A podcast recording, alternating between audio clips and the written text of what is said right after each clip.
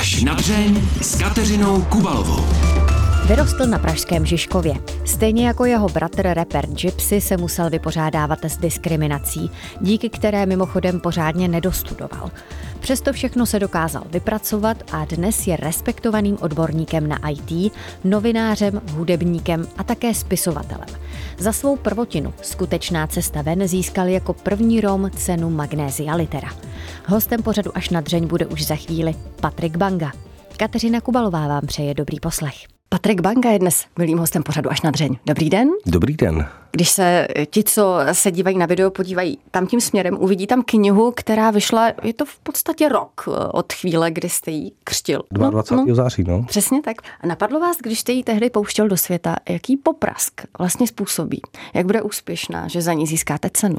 Jako takhle, já, já jsem doma manželce říkal, že když jsem odevzdával rukopis, že si jdu pro magneziu literu, ale... No.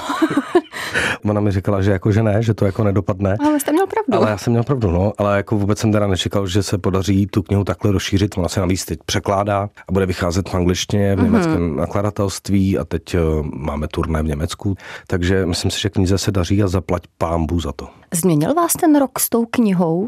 Nebo možná lépe řečeno, ty roky s knihou? Teď mám na mysli i tu přípravu a psaní. Tak teď mě to změnilo v tom, že už mám knihy plný zuby. Já mám tu knihu rád, ale přece jenom už jako bych se hrozně rád podíval třeba domů, takže uh, jako už, už je toho na mě trošku moc, řekl bych. A těším se vlastně na další, protože já si píšete, ale to se ráno mm. zbudíte a najednou vám tam naskočí mm-hmm. nějaký nápad. Takže já mám všude pomalované papírky. Papírky nebo eh, V šuplíku, ne, to já, já postaru pěkně na Aha. papírky, takže já už mám těch nápadů tolik, že v podstatě už mám napsanou další knížku, no, výborně. ten prostor si sednout a, a nějak to dát dohromady. A na to se vlastně teď těším mm-hmm. ze všeho nejvíc, že si sednu a budu psát. Jak dlouho vlastně trvalo to zmiňované psaní té knížky? A jak dlouho trvalo rozmýšlení, že do toho půjdete? Protože to, mm, nevím, jak to pro vás bylo jednoduché psát. To bylo rychlý. Hmm. Rozhodnout se to bylo rychlý. Problém byl v tom, že já jsem nemohl najít ten rukopis, který jsem začal psát 20 let dozadu. Mm-hmm. Takže jsem hroznýho času strávil tím, že jsem prohledával různé externí disky, než jsem ten rukopis našel. Takže už někdy ve 20 vznikaly ty první. No, já myslím, že dokonce ještě, ještě dřív že já jsem tam byl s kamarádem v té Jugošce, to je ta jedna z kapitol, kterou tam mm-hmm. popisuju, tak já jsem byl s kamarádem uh, Dodem Murínem a on byl ten člověk, který mě nutil psát, protože já jsem mu samozřejmě v té Jugošce vyprávěl o tom, co jsme na Žižkově prožili a mm-hmm. vyprávěl jsem mu tyhle storky, které tam v té knize jsou. A on říkal, prosím tě, napiš to, napiš to, napiš to. A já jsem říkal, dobře, tak já to teda napíšu, ale pak jsem to jako furt odkládal, odkládal, odkládal a najednou jsem zjistil, že uteklo fakt jako těch 10 let, 12 let, 15 let. A najednou se objevil do Murín. Do teďka nevím, kde se jako zjevil a najednou mi zvoní telefon a jdu do hospody. My jsme se potkali s Donem Murínem po spoustu letech a on teda našel nějaký negativy, který jsem vyfotil, že ta kniha eh, mimo jiný teda obsahuje fotky, mm-hmm. který jsem tam blízknul jako kluk ještě vlastně v 17. On mi poslal ty negativy, to mě přinutilo najít ten rukopis a vlastně jsme připravovali teda, že to napíšem společně, což eh, nedopadlo, protože Dodo se prostě nedožil toho, že já jsem tu knížku zkompletoval. Mm-hmm. No a najednou přišel covid. No a když byl covid, tak co budete dělat v covidu jinýho, než psát knížku? Já myslím, že spoustu lidí když se zavřeli doma, tak spoustu lidí se pustilo do nějaký tvůrčí práce a mně se prostě nechtělo sedět doma, čumět na televizi a stěžovat si na to, že svět je špatný, jak jsem prostě sedl k práci a začal jsem pracovat a tohle je výsledek. Ta knížka je místy dost ostrá. Byly ty rukopisy, které vznikaly někdy ve vašich 17 letech eh, ještě ostřejší, ještě palčivější, anebo jste dnes už, eh, hm, jak to říct, smířlivější? Ne, myslím si spíš, že jsem starší. Tam se hrozně projevovalo v tom původním textu to mládí. Ta kniha byla tak hrozně agresivní, nebo ten původní text byl Aha. hrozně jako agresivní, bez špetky nějaký sebekritiky. Já jsem tam nadával hrozně jako lidem a, a házel jsem všechno jako na systém. To, to byly, víte, ty devadesátky byly takový hodně aktivistický a ta kniha byla aktivistická, takže já jsem tam sice popsal to, co se děje, ale jako ani náznakem jsem se nesnažil jako popsat ty příčiny toho, proč se to děje. A asi jsem potřeboval těch 20 let na to, abych jako trošku zestárnul a podíval se třeba do zahraničí a viděl to v jiných souvislostech všechno. A myslím si, že to ty knižce jako prospělo. Já jsem ji teda většinu smazal a použil jsem jenom část dat, ale myslím si, že v tom stavu, ve kterém byla, tak by mi nikdo nevydal. Ani já sám bych si ji nevydal. Jaké to bylo vracet se k okamžikům, které s vámi tehdy hodně zamávaly, k věcem, které vás bolely a trápily? Tak to je těžký vždycky. To je jako kde mě umřela maminka a až budu za 20 let psát o tom, jak mi umřela maminka, tak to bude pro mě těžký, že jo.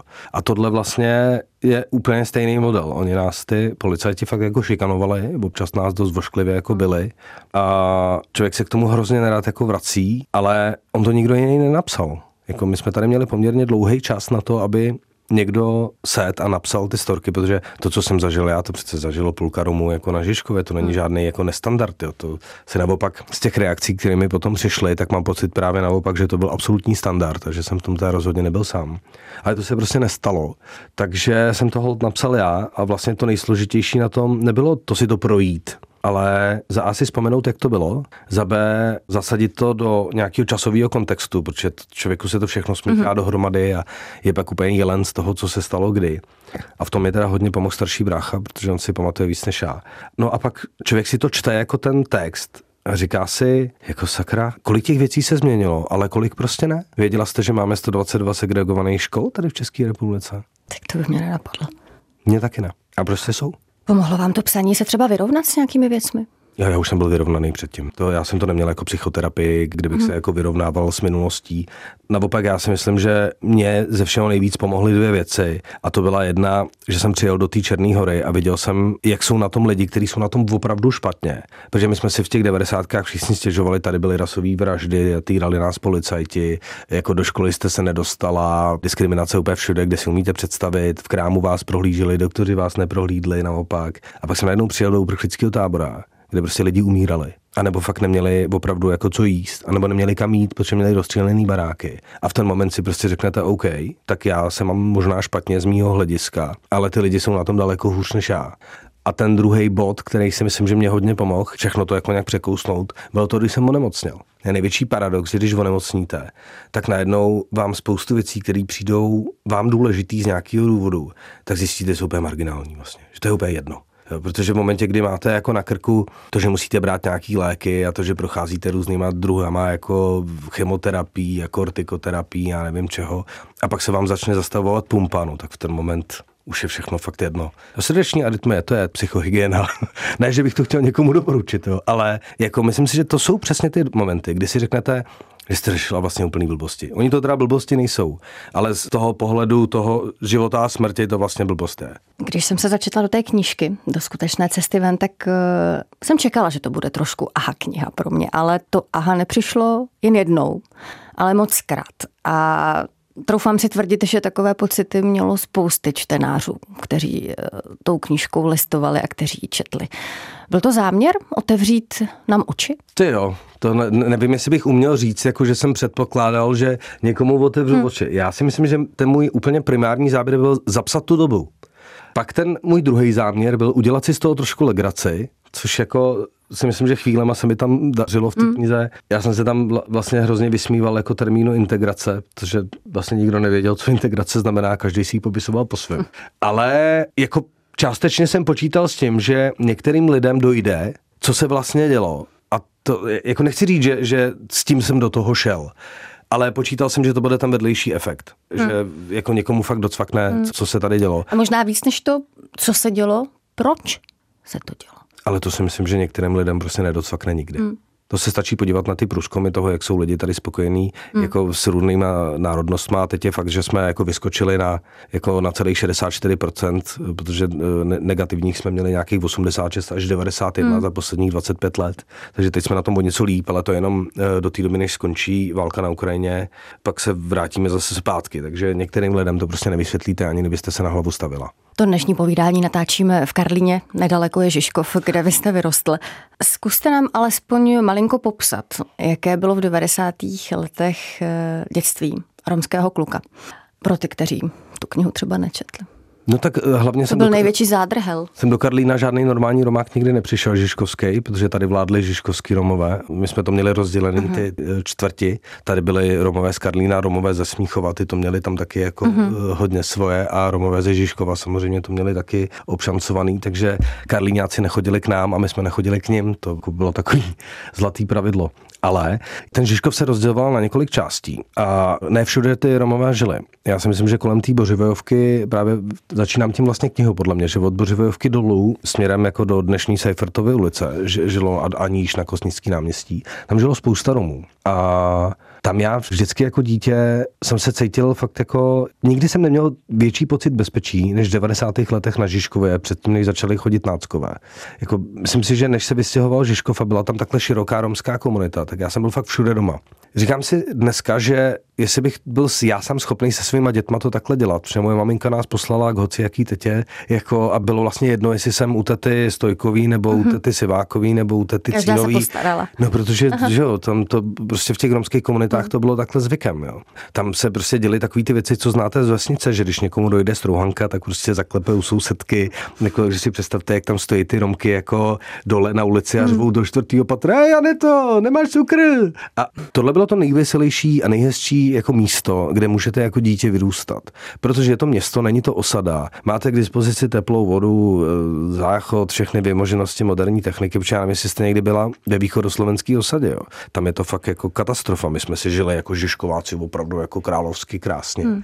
Ale ten pocit toho, že jste v té komunitě a že tu rodinu vlastně máte úplně všude, bez ohledu na to, že to příbuzní samozřejmě nebyli. To se nedá jako ničím zaplatit. To je prostě, to je nepřenosná zkušenost. Moje děti už to bohužel nikdy nezažijou, ani jejich děti, ale prostě my jsme v tom vyrostli. Zároveň jsme žili v kulturním prostředí. Žižkov byla úplná líheň jako muzikantů, scénáristů, režisérů. Tam jste potkala prostě fakt každýho. Tam jste prostě v hospodě potkala Radka Dubanskýho, který psal úplně neuvěřitelné hry. Jako v Národním divadle prostě si všichni dělají srandu, jak všichni byli topiči, že jo, ale oni opravdu byli topiči. Hmm. A půlka těch lidí byli Žižkováci. Já jsem do Národního chodil k domů, protože příbuzní byli topiči v Národním divadle. Paradoxně že v Národním divadle nahoře jsem byl poprvé, když jsem si šel pro magneziu literu na nový scéně. Ale já jsem Kdy tam... se to potom zvrtlo, že to začala být spíš noční můra? No a to si myslím, že byl ten konec těch devadesátek, nebo průběh těch hmm. devadesátek. Mm. Víte, ono po té revoluci prostě opadlo to nadšení a najednou prostě začal by vidět sociálně kulturní rozdíl. Já tam popisuju v kapitole, že Romové prostě neuměli naskočit na kapitalismus, což byl podle mě ten největší průšvih té naší komunity jako v době, kdy přestal stát jako nutit lidi pracovat, protože zrušil příživu, takže samozřejmě ani tu práci nevytvářel, tak Romové se prostě neuměli zapojit do toho podnikatelského života, nezakládali firmy a nezačali dál dělat všechno to, co dělali doteď. Jako pravděpodobnost, že tady v této budově vykopali kanalizaci Romové a díky nim jste si mohla zavolat, jít na záchod, pustit vodu, je prostě 100%, 99,9%. A ty lidi, kteří to tady dělali od 50. let minulého století, tak najednou neměli práci. A stát zaspal v tom, že jim nedával pobídky, nenutili zakládat firmy a ti Romové sami zaspali v tom, že nechtěli jako se přizpůsobit té době. A najednou vznikla situace, kdy sem přišli lidi z bývalého východního eh, bloku ze Sovětského svazu, kteří prostě pracovali za méně peněz. Romové byli nezaměstnatelní, protože neměli vzdělání často a nemohli dělat ty práce, které tradičně dělali. No a samozřejmě, krom toho, že přišla chudoba, tím se zvýšila kriminalita, tak se tu objevili lidi, jako byl doktor Sládek, eh, začaly tady fungovat eh, skupinky kolem kapely Orlík, že jo, a najednou přišli skinheadi a prostě bylo po krásném hezkém světě, protože pak jsme se učili se bát. A my jsme se prostě báli lidí, kteří chodili s baseballovými pálkama. A, a na... v uniformách. No a jako odpoledne přišli s těma baseballkama, ale ráno přijeli v autech a v uniformách. To byly hmm. jedny a ty samý lidi, akorát prostě ráno to byli policajti a odpoledne to byly nacisti. A to, hmm. to si myslím, že to byla úplná destrukce. Nejenom tady Žižková, jako, a to bychom se tu mohli další tři hodiny bavit o tom, hmm. proč se Žižkováci vystěhovali všechny na sever a, a různě jako po republice, realitní podvody, strašných věcí se tam dělo. Ale tahle ta část si myslím, že byla úplně nejhorší. Říká novinář a spisovatel Patrik Banga. Bavili jsme se tady o vašem dětství. Vy jste, i co se týká týká třeba toho podnikání, o kterém jste se zmiňoval, byl docela výjimka, protože vy jste už jako kluk začal prodávat v nějakém stánku se zeleninou a byl jste dost úspěšný. Kromě toho jste také už snad ve školce četl. Ale místo na gymnázium jste šel do učení. No, to byl průšvih taky. Jako. Já jsem se nechal přesvědčit o tom, že jsem pitomec a že ona ta učitelka, že tehdy nebyly takový ty sociální poradky, někteří chodili a říkali vám, kam máte jít, ale prostě přišla normálně učitelka a začala mi říkat. Přišla a začala se ptát, kam chceme, že? A já jsem měl úplně jasný plán. Jsem říkal, gymnázium, vítězná pláň, právnická fakulta. Tam jsem měl od malička úplně jasno v tom, jako kam půjdu. A najednou přišla ta učitelka a říkala, že ne, že prostě říká, hele, stejně tě nikde nezaměstná, jako Romové matury to nemají, Romové prostě nedělají kancelářský práce, Romové kopou nebo zedničej, nebo já nevím, běž se učit prostě. A já jsem pitomec a tohle zazlívám hodně mámě svojí že nešla do té školy, neudělala bugr a mě samotného nepřesvědčila o tom, že nejsem pitomec. Já jsem se nechal přesvědčit o tom, že prostě mě stejně nikde nezaměstnají a šel jsem normálně na učiliště a stal se ze mě automechanik, což musím říct, že je dneska dost výhoda. Ale tehdy prostě ta moje perspektiva byla fakt, že budu celý život opravovat žigulíky a 120, no. A naštěstí se to teda nestalo. Ale to, aby se to nestalo, mě stálo prostě strašný práce a strašného času. No. Takhle jsem to mohl mít všechno dřív a možná jsme tu seděli každý v jiný pozici úplně. No. To je možná. Abychom nebyli jenom tak depresivní, tak nebyli samozřejmě jenom uh, lidé, kteří vám nepřáli, ale i lidé, kteří vám podali pomocnou ruku a velkou pomocnou rukou podanou byla i eh, ta, té jedné právničky, o které píšete, která vám darovala počítač a váš život se dost zásadním způsobem proměnil. Takhle, ono těch lidí bylo mnoho a já jsem se snažil, jako já jsem si asi na všechny nespomněl, jo, ale moje nejvyšší životní klika je v tom, že jsem ve správný čas na správném místě hmm. a potkávám ty správný lidi. Já jsem potkal spoustu lidí, kteří mi prostě otevřeli dveře a něco mě naučili a někam mě jako posunuli. A zrovna tady paní doktorka Žilková, to je zážitek na celý život, prostě zažijete jenom jednou. No. To byla prostě paní, která si myslím jako úplně první v těch mých, já nevím, 11, 12 letech. To byl úplně první člověk, který mě vůbec nevnímal jako to cikáně, ale vnímal mě jako kluka jako zvědavýho jako kluka a, a tam je prostě dovolila v té kanceláři úplně všechno. Nechala mě prostě hrabat se v těch zákonnicích. Jako díky ní jsem pak měl jasno v tom, že budu na práva, že jo. To, ona vlastně byl ten můj vzor, že jo, paradoxně. A zatímco ta máma tam uklízela, tak já jsem se tam hrabal v zákonnicích. Já si myslím, že jsem ve 14 o trestním právu měl toho načteno tolik, že bych ty přijímačky prostě udělal. A ona mi právě, protože mě nechala pracovat s počítačem, tak ona mi věnovala vyřazený počítač. Já si do dneška myslím, že ho vyřadila jenom proto, aby mi ho mohla věnovat. Jo. Ale prostě věnovala mi ho a změnila mi tím úplně celý život, protože najednou z kluka, jako který prodával zeleninu, stal kluk, který prostě strávil hromady času u počítače a tehdy to nebylo tak, že měl počítač každý. To byla hrozná věc, když jste měla doma počítač, jo, to, to, to, jako dneska, nevím, čemu bych to připodobnil. No. To, to, jako kdybyste dneska měla virtuální realitu, si myslím, že to je jako podobný. A já jsem se spoustu věcí naučil jako samostudiem a nejhezčí vlastně na tom bylo, když jsme se s paní doktorkou spojili teďka po 25 letech a já jsem jí prostě to mohl říct vlastně všechno, že ona vůbec netušila. Jak na to reagovala? Jo, já myslím, že byla dojatá, nadšená. Hmm. Paradoxně jsme zjistili, že bydlíme 400 metrů od sebe, takže teď jako furt plánujeme, eh, že, že si někam půjdeme sednout, ale už je to dneska s jenom paní v důchodu, tak eh, doufám, že se mi podaří do konce roku jako ukecat, aby jsme někam vyrazili. Ale to jsou ty právě ty pozitivní části v té knize, protože jako nemůžete být furt jenom negativistická, furt jenom stěžovat a hmm. říkat, co bylo špatně. Jako pravda je přece taková, že bez lidí a bez dobrých lidí by to prostě nešlo ani do těch redakcí bych se nedostal, kdyby nebylo lidí, kteří mi otevřeli dveře a ani tady bychom spolu přece neseděli. Mm. Je právě tohle to ta vaše skutečná cesta ven nebýt negativistický a, a věřit a, a pořád jít no, dál. To je moje životní filozofie dokonce. Mm. Já si dělám legraci i ve chvíli, kdy byste to fakt jako nečekala. Já jako jsem tady mluvil, já nevím, s kolegyní jsem tady mluvil o Petrovi Neužlovi nebo s váma teďka po cestě, to, to, to je můj doktor. A s tím si vyprávíme vtipy prostě na operačním sále. což uznávám je dost morbidní, ale já mám rád veselý lidi a snažím se věci jako vidět spíš jako pozitivně než negativně. Hmm. Jediný, kdo mě vidí nadávat celkem často, je moje manželka, protože ta ví, jak to mám ve skutečnosti, jako když dostanu ty svý negativistické nálady a vybouchnu, tak ona to zná, ale jinak si myslím, že se snažím ty věci jako spíš obracet ve vtip a dělat si z nich legraci, než si stěžovat. Už jste tady před chvílí zmínil svoje zdravotní problémy. Ty přišly vlastně ve chvíli, kdy už jste si mohl odechnout, kdy už to začalo být vlastně všecko v pohodě? No já jsem z, jako já aktivní sportovec. Eh, Muzikant. No, to byla doba, kdy my jsme jezdili s kapelou, hmm. furt jako, tehdy se prosadila kapela Gypsy.cz, takže my jsme hráli jako hodně po Evropě, po světě. Měl jsem malý dítě, jako vlastně docela taky hezky nalajnovaný život, když si hmm. na to vzpomenu tehdy.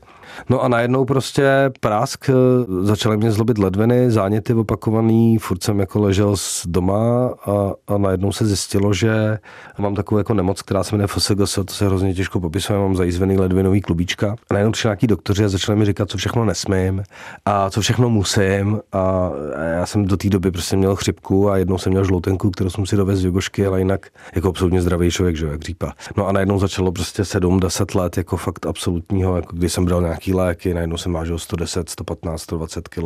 Pak jsem dostal jiný léky, vážil jsem 50. Pak jsem začal brát ty léky, ty léky, ty léky, ty léky. No a pak jsem teda dospěl k tomu, už někdy po 30, jsem onemocněl ve 23 a po 30 jsem řekl, dobrý, končíme. Dejte mi léky, které mě prostě udržejí, jako abych prostě mohl fungovat, zbytek vysaďte. A ku podivu, teda teď zrovna procházím jako alternativní léčbou, respektive léčbou ještě nefunkčním, nebo funkčním, ale neschváleným v Evropě neprodávaným lékem. To je nějaký výzkum, jako, a ku podivu to teda funguje. No a už téměř 20 let vlastně s těma lékama fungují a, a ty, co mi predikovali, že už budu na, dávno na dialýze nebo na, na, na hřbitově, tak všem říkám jako, hele, já jsem pořád tady a, a je mi fajn. Jako, takže jako i tohle musí člověk brát trošku s nadhledem a říkat si, jako je pravda, že když jsem si šel objednávat ten hrob, tak paní koukala divně, když jsem mi říkal, že je pro mě, ale... Ty si objednával hrob. já, jsem hrozný pragmatik, já za to nemůžu. Já jsem prostě tím nechtěl otravovat děti, že jo, takže já jsem říkal, dobře, tak jako půjdu a zařídím, tak jsem si bloknul jako hrob vedle matky, aby, aby jsme to teda neměli daleko a děti, aby to neměli daleko. A paní teda koukala divně, když, když jsem jako říkal, že to chci pro sebe, ale prostě jako člověk musí být připravený na všechno a, a já si z toho fakt jako, nechci říct, že furt si z toho dělám legraci, ale prostě, hele, ono se to dá, dokud, jako, dokud člověk není na vozejčku a když mi si představte cukrovkáře, který prostě mají pumpy a nevím co, hmm. rakoviny, jako, hele, já tady nemůžu být prostý, ale, ale když nejde o život, víte, jak to je. Jasně. Ale to mi pověste, jako co člověku opravdu pomáhá to všechno zvládnout, když má tu dost zásadní diagnózu, teď vám se k tomu přidali ještě problémy se srdcem. Hmm. Když už máte koupený ten hrob, jako...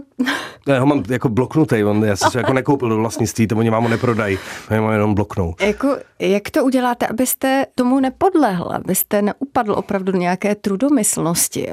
Práce, hudba? No, přidat plyn. Vždycky, když mám jako blbě a máte pocit, že už to jako nejde, nejde, tak musíte šlápnout na plyn a naopak začít dělat úplně další věci. Takže já, když je mi opravdu špatně, tak jdu točit film, nebo napíšu knížku, nebo píšu komentář. Komentáře píšu zásadně mezi pátou hodinou ráno a sedmou hodinou ráno, protože vždycky říkám, že mi myslí mozek a pak už ne. Takže já, já mám ten způsob, kterým se to dá jako přebít, je přidat plyn a trošku jako desimulovat. Hmm. Myslím, že to je, hmm. myslím, že to je jediný způsob, jak se to dá efektivně jako dělat, protože člověk, hmm. když začne uvažovat nad tím, že, že já nevím, že bych měl jít doma v důchodu a, a že beru, já nevím, 16 léků denně nebo kolik jich beru, tak prostě člověk by se z toho jako zbláznil a, a to bych strávil život po nemocnicích. To, jako na to já jsem ještě mladý a příliš dobrý. Hmm. A kromě těch léků máte taky přímo v sobě nějaký senzor, jestli jsem to správně pochopila. To je monitor, no. Teď celou dobu, co si tady povídáme, tak vysílá někam, ano, ano, geniální technika. Uh, signály a monitoruje, jestli vaše srdce správně funguje. Přesně tak. To je... Asi taky není úplně jednoduchá věc uh, s tímhletím existovat. Naopak, já jsem na tom daleko líp než vy. Protože vy, když dostanete srdeční arytmy a to srdíčko se vám zastaví, tak se to nikdo nedozví, když budete doma někde sama v koupelně. Když to za vámi nebo, hned někdo přijede? Přesně tak. Uh-huh. Mají GPS polohu, mají, mají všechno. Jako, já, já, jsem v podstatě na tom líp než vy. jako. To, to je to třeba brát, a ta technologie je neuvěřitelná. Prostě mm-hmm. Představte si, že by tohle montovali před 10-15 lety. Jo. Já když jsem věděl, co ten Petr Neužil jako dokázal na tom svém oddělení, a že oni mají kardiostimulátory, které jsou takhle maličký, to je jak, hmm. představte si t- tabletku nějakého antibiotika, tak takhle malý ty kardiostimulátory jsou, to je neuvěřitelný, co ta technika jako umí. Říká Patrik Banga. Mluvili jsme tady o knize Patrika Bangy Skutečná cesta ven, o tom, že to, co tam popisujete, se ne všechno vlastně změnilo, posunulo k lepšímu. Máte ambice mm, být aktivní, měnit ty věci, které v knize pranířujete a které stále ještě třeba Romy trápí? No, to je otázka na tělo teda. Já jsem, myslím si, že v mládí nebo v tom jako od těch 20 do těch 30, 35 se člověk snažil být právě super aktivní. Já jsem seděl v té radě vlády pro záležitosti romské menšiny a furt jsem něco jako navrhoval a furt jsem jako se snažil něco měnit a psal jsem furt nějaký texty a chodil jsem někam do debat a chtěl jsem být jako vždycky tím příkladem toho, mm. že to jako jde. A čím jsem starší, tím víc uh, mám pocit, že za už by to měli dělat mladší lidi, jako ideálně studenti dneska, protože těch studentů z středních a vysokých školy dneska hromada romských, to už taky není žádná výjimka. Takže za si myslím, že by to měli dělat oni. A za B si myslím, že čím víc na to budu upozorňovat, tím víc přitáhnu těch hejtrů a těch lidí, kteří to vidí jako negativně. Čili já si myslím, že je dobrý tím příkladem v tom, že třeba dostanete magneziu literu. To, že dostanete magneziu literu, vlastně znamená, že ten Rom, který to uvidí v té televizi a řekne si, ty jo, hele, Rom a dostal magneziu literu, tak se nebude bát poslat ten rukopis třeba někam do vydavatelství. Hmm. A naopak ten vydavatel si řekne, OK, tak jeden Rom uspěl, tak proč by nemohl uspět hmm. druhý. Že? Hmm. To si myslím, že otvírá ty dveře. Jo. Asi bych si teda nepředstavoval, že řidič tramvaje, který vás teď poveze domů, bude mít jako romskou vlajku na skle a bude jako se hrdě hlásit tomu, že je Rom, ale prostě myslím si, že je daleko lepší jít příkladem jako takhle, vlastně tou vrací, než být jako super aktivistický a furt někde vykřikovat, že je někde jako rasismus. On ten rasismus bude vždycky. Akorát prostě musíme počkat opravdu jako tři, čtyři, pět generací, než dorostou tyhle ty současné jako děti nebo méně generací, než dorostou středoškoláci, vysokoškoláci. A ono se to pak vyrovná uvidíte. Protože když už nebude fakt žádný problém potkat Roma doktora, Roma policistu, Roma právníka, Roma poslance, jako proč by se mm-hmm. jako na, na co ty lidi vlastně budou ukazovat, když tam bude to vzdělání? Říkám si, proč eh, to vlastně má trvat tak dlouho? Proč to trvá tak dlouho? No tak my tu demokracii máme 30 let, nebo něco málo přes 30 hmm. let. To, to jako zase není tak eh, krátká doba nebo dlouhá doba. Jako podívejte se, jak dlouho to trvalo v Americe. Teď v, roce 60 si prostě jako američtí afroameričani, se dnes, dneska nesmí říkat černoši, prostě nemohli sednout jako v autobuse a, a dneska jsou to naprosto rovnoprávní jako občani. I když teda jsem paradoxně zrovna dneska viděl úplně příšerný video ze, ze Spojených států, kde prostě úplně strašně dobili jako jo, takového mladého kluka. A pak se vlastně ukázalo, že kluk byl v právu, jo, takže nevím, jestli zrovna ta Amerika je dobrý příklad, ale zkrátka dobře, jim to taky trvalo. Ty věci se nedějou hned a my prostě nemáme stejné podmínky, nebo já jsem neměl stejné podmínky pravděpodobně, jako jste měla vy, ale moje děti už je mají. Takže předpokládám, že děti mých dětí už budou mít úplně jiný standardy třeba na vzdělání, úspěch, eh, práci nebo, nebo nějaký jako život úplně jiný standard, než měla třeba moje maminka. Moje maminka neměla žádný vzdělání, maminka měla sedm tříd základní školy a celý život prostě pracovala rukama. Takže si myslím, že to jde docela dobře. Moje maminka žádný vzdělání neměla, ale moje sestra prostě je vysokoškolačka. Já teda ne, ale předpokládám, že všechny moje děti nějakým způsobem jako dodělají minimálně střední anebo vysokou školu a tím si myslím, že se posunuje ten standard. A já jsem hrozně optimistický v tom, že si myslím, že v roce 2060, 70 už žádný tyhle ty věci tady řešit nebudeme nebo v to doufám. Kdyby si měli čtenáře zapamatovat třeba jenom jednu jedinou věc eh, z vaší knížky, co by to bylo? No tak nejdůležitější poslání je ten název té knihy, to je ta skutečná cesta ven a já tvrdím, že to je práce. Takže si myslím, že to, to, co by si z toho ty lidi měli vzít, je, že na sobě prostě musí pracovat, bez ohledu na to, jestli oni jsou ty diskriminovaný, anebo ty, kdo diskriminují. Tak musí prostě makat. Když se vám stane, že vám napíše policajt, který napíše, dočet jsem vaši knihu a omlouvám se za to, co jsem dělal, choval jsem se jako prase, tak ten člověk prostě na sobě zamakal v ten moment. Jo, a to je to, co ti myslím.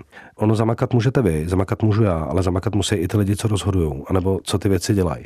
A ta největší práce je v tom prostě poslouchat ty druhý přece to my ještě furt jako neumíme. My, my to tady prostě od toho socíku ještě furt dělíme, ale znova se vracím k tomu, že já jsem prostě optimista a že věřím tomu, že to prostě za, za dvě generace, tři bude jinak. Hostem pořadu až na dřeň byl novinář a spisovatel Patrik Banga. Díky moc za to. Mějte se krásně a nashledanou. Díky za pozvání. No a mě nezbývá, než dodat, že pořad až na dřeň je k poslechu i jako podcast.